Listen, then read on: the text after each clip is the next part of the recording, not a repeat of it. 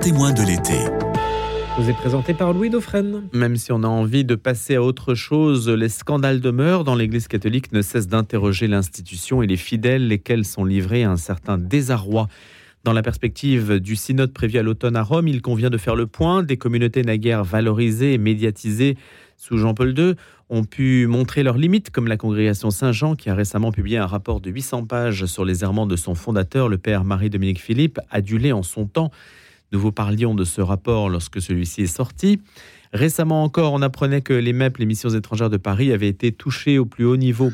Va-t-il arriver à la France ce qui se produit en Allemagne, une défection d'un demi-million de personnes qui ont quitté l'an dernier l'Église catholique allemande un record pour l'institution, déstabilisée par une crise de confiance sans précédent liée au scandale pédophile et qui peine à se réformer. 500 000 personnes donc ont quitté l'an dernier l'Église allemande après 359 000 l'année précédente.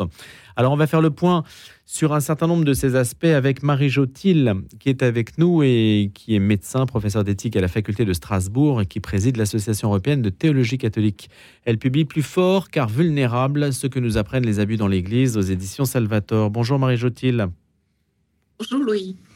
Peut-être une première appréciation sur les défections dans l'Église allemande, vous qui êtes à Strasbourg? Eh bien, c'est une logique qui a commencé il y a déjà euh, plusieurs années. Ça n'a pas commencé avec euh, le chemin synodal, des synodal euh, dont on parle souvent.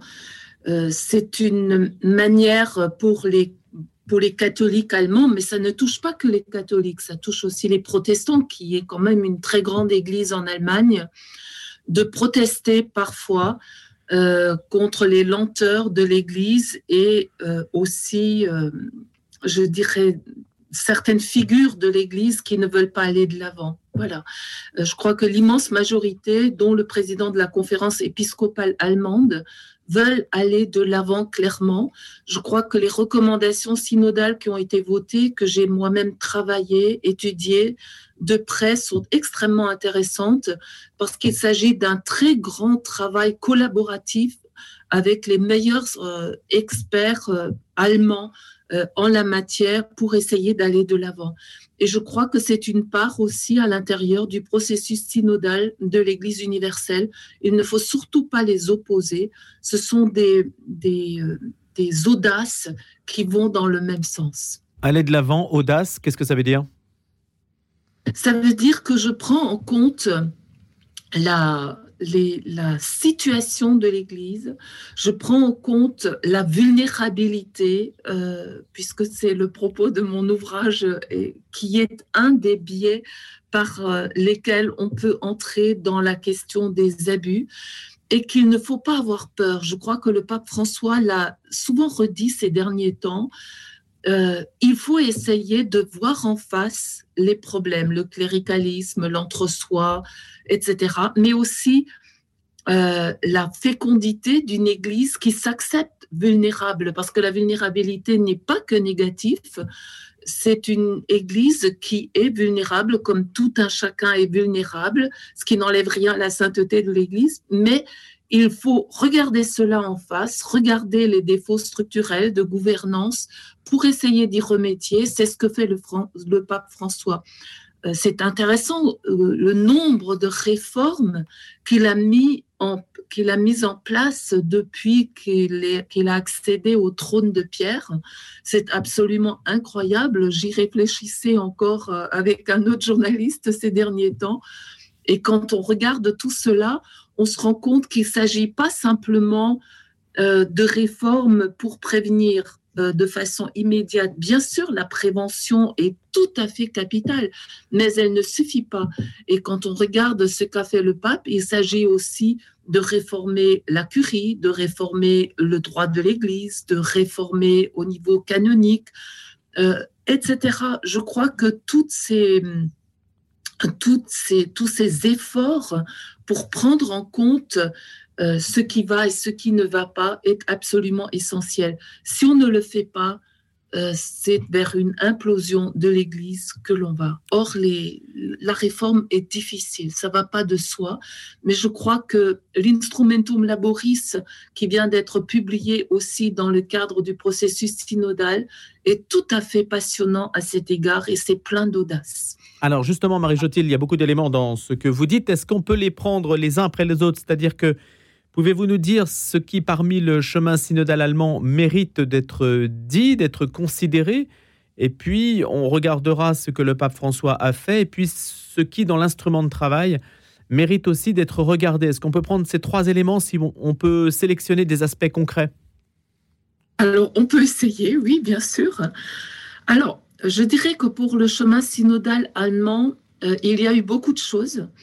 Ce qui est intéressant, c'est qu'à un moment donné, on a demandé aux participants, donc je vous rappelle, euh, quand même moitié d'évêques, moitié de laïcs, sur une horizontalité qui est intéressante euh, sur le plan de l'égalité baptismale, parce que c'est une, une image et on a besoin d'images aussi pour nous aider à aller de l'avant. Et là, il faut bien reconnaître que la première réalité fondamentale mise en image, mise en scène dans ce synode, c'est l'égalité foncière, baptismale de tous.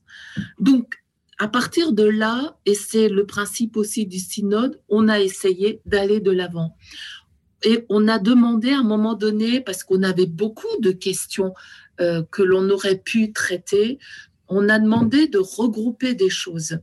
Je dirais que dans ce qu'on a regroupé, moi personnellement, j'aime bien deux points très importants, qui est vous ne serez pas surpris, la, gouvernance, la gouvernementalité de l'Église, qui implique euh, une certaine conception du ministère, etc. Mais aussi, et puis la séparation des pouvoirs exécutifs, législatifs et judiciaires, euh, qui sont euh, trop entre les mains euh, de, de, clerc, mais plus exactement de l'évêque qui a la plénitude du sacerdoce. Donc ça, c'est un point très important. Le second point que je retiens du synode allemand, c'est la question des femmes. Euh, je crois que c'est une question extrêmement intéressante que le pape François a beaucoup repris ces derniers temps, qui ne va pas de soi, parce que nous vivons euh, dans des comment dire, dans une perspective très longue depuis le deuxième pôle. Vous savez qu'il y a trois pôles. Le premier pôle qui sont les lettres authentiques et puis ensuite un pôle euh, qui est surtout celui qui a écrit les lettres euh, par l'école paulinienne, les disciples, mais qui est aussi une école où la part de la société a de nouveau influencé beaucoup plus les écrits, contrairement au premier Paul, et euh, au premier Paul qui était lui-même en ligne directe avec euh, ce qu'a fait le Christ et sa manière de participer. Donc c'est une affaire très longue, la question des femmes. Le patriarcalisme dans l'Église n'est toujours pas complètement levé. Euh, on a fait beaucoup d'efforts. Celui de la société est allé de l'avant.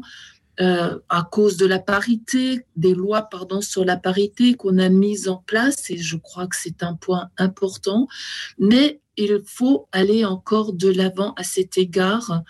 Euh, donc si je résume, Marie Jotine, si je résume, euh, vous avez donc le, si on est sur le premier point du, du synode, vous vous retenez l'égalité baptismale, la remise en cause de la plénitude du sacerdoce, et puis la ah remise non, en cause. pas du tout. Non, je remets pas est-ce que c'est ça Est-ce que c'est non mais ce que je veux dire, est-ce que c'est c'est ça qu'il faut retenir euh, et non, et le, le, rôle non, des non, femmes? Écoutez, je suis désolée, mais je je je j'ai pas dit qu'il fallait remettre en cause la plénitude de, du, du, sacerdoce. C'est pas ça. J'ai dit qu'il fallait remettre en cause la concentration des pouvoirs entre les mains d'un seul. Je crois que c'est ce que le pape François d'ailleurs lui-même dit. Euh, en essayant de mettre en place justement d'autres figures, parce que par exemple la question judiciaire n'a pas forcément besoin d'être réglée par un clerc ou par l'évêque. Donc euh, la répartition des pouvoirs.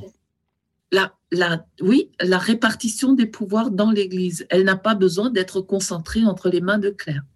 Voilà, donc ça, ce sont les points, les, trois points. Et puis si on ajoute la question des femmes, ce sont les trois points d'inspiration du synode allemand qui pourraient se retrouver en débat pour le synode à venir. Oui, elles, sont absolument intégrées d'ailleurs dans l'instrument de travail. Du côté des réformes du pape Oui, elles sont extrêmement importantes parce que euh, même si elles ne sont pas toujours évidentes, euh, on le voit bien parce qu'il y a des résistances, euh, en particulier au sein de la curie.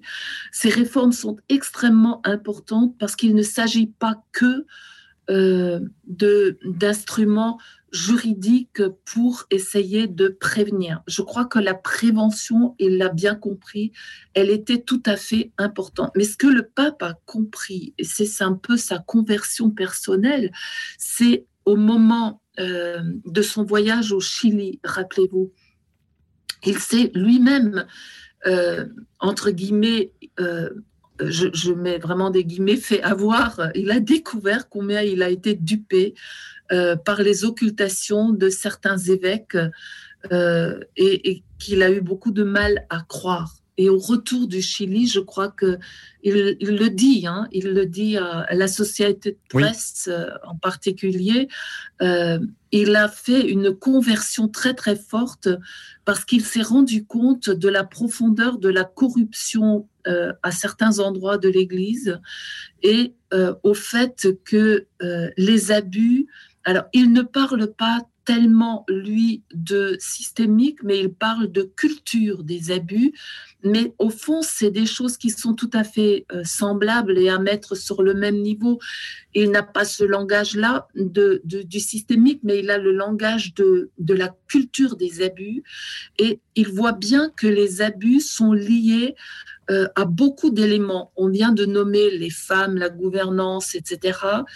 Euh, ces abus sont liés aussi à la perspective d'une trop grande, euh, d'une certaine conception du péché, d'une certaine conception de l'éthique sexuelle et familiale, etc.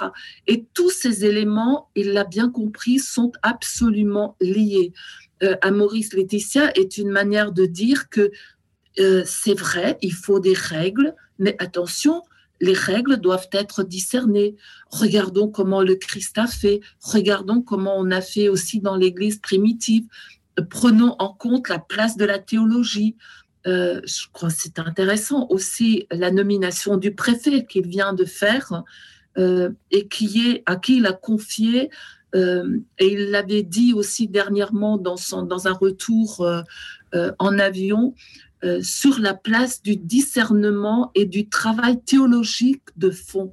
Je crois qu'il réhabilite vraiment, dans Veritatis Gaudium aussi, la place de la théologie et je crois que c'est tout à fait intéressant pour aider l'Église à aller de l'avant. Marie-Jotil, Marie vous parlez du nouveau préfet, monseigneur Victor Manuel Fernandez, archevêque de La Plata en Argentine. Quelles seront les, les, responsabilités ou quelles seront les orientations? Est-ce qu'on a déjà des idées sur la manière dont celui-ci envisage sa fonction? Alors, je crois que d'abord, euh, la lettre du pape était très intéressante parce que euh, il se sentait, lui, dans ses propres propos, je le reprends, euh, un peu incapable de gérer la question des abus. Et le pape lui a finalement fait comprendre que c'est pas ça d'abord sa mission première, que sa mission première tient euh, de la perspective de la théologie. Mais pas une théologie euh, où on est juste en train de condamner comme on a pu le faire au moment du Saint-Office, mais une théologie constructive.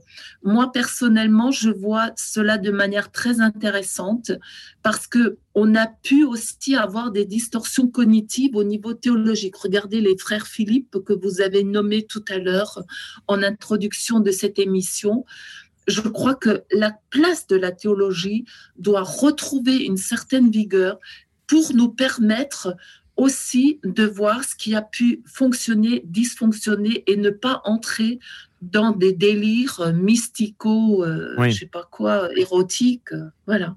Dans l'instrumentum laboris, euh, dernier point, donc on a vu le synode allemand, les réformes du pape, on essaie de voir les choses évidemment rapidement, mais dans l'instrumentum laboris, il y a des éléments aussi intéressants pour l'automne? Oui, absolument. Euh, c'est quand même la première fois euh, qu'on a dans un instrument de travail euh, toute cette remontée. On l'avait un petit peu avec le synode, rappelez-vous, sur les jeunes que j'avais beaucoup aimé. Bon, il y en a d'autres hein, qui, ont été tout à fait passionnants, mais j'avais beaucoup aimé parce que on a fait remonter les questions portées par les jeunes.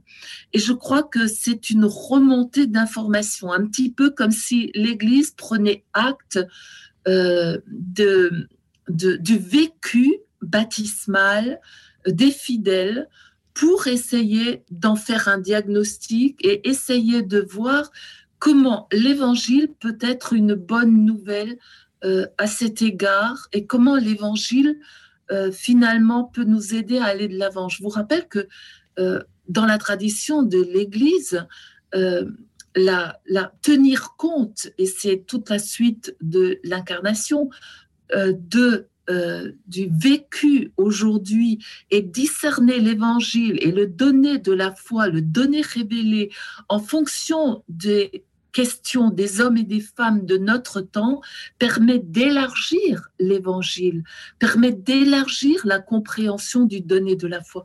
Je crois qu'on est tout à fait dans cette perspective-là.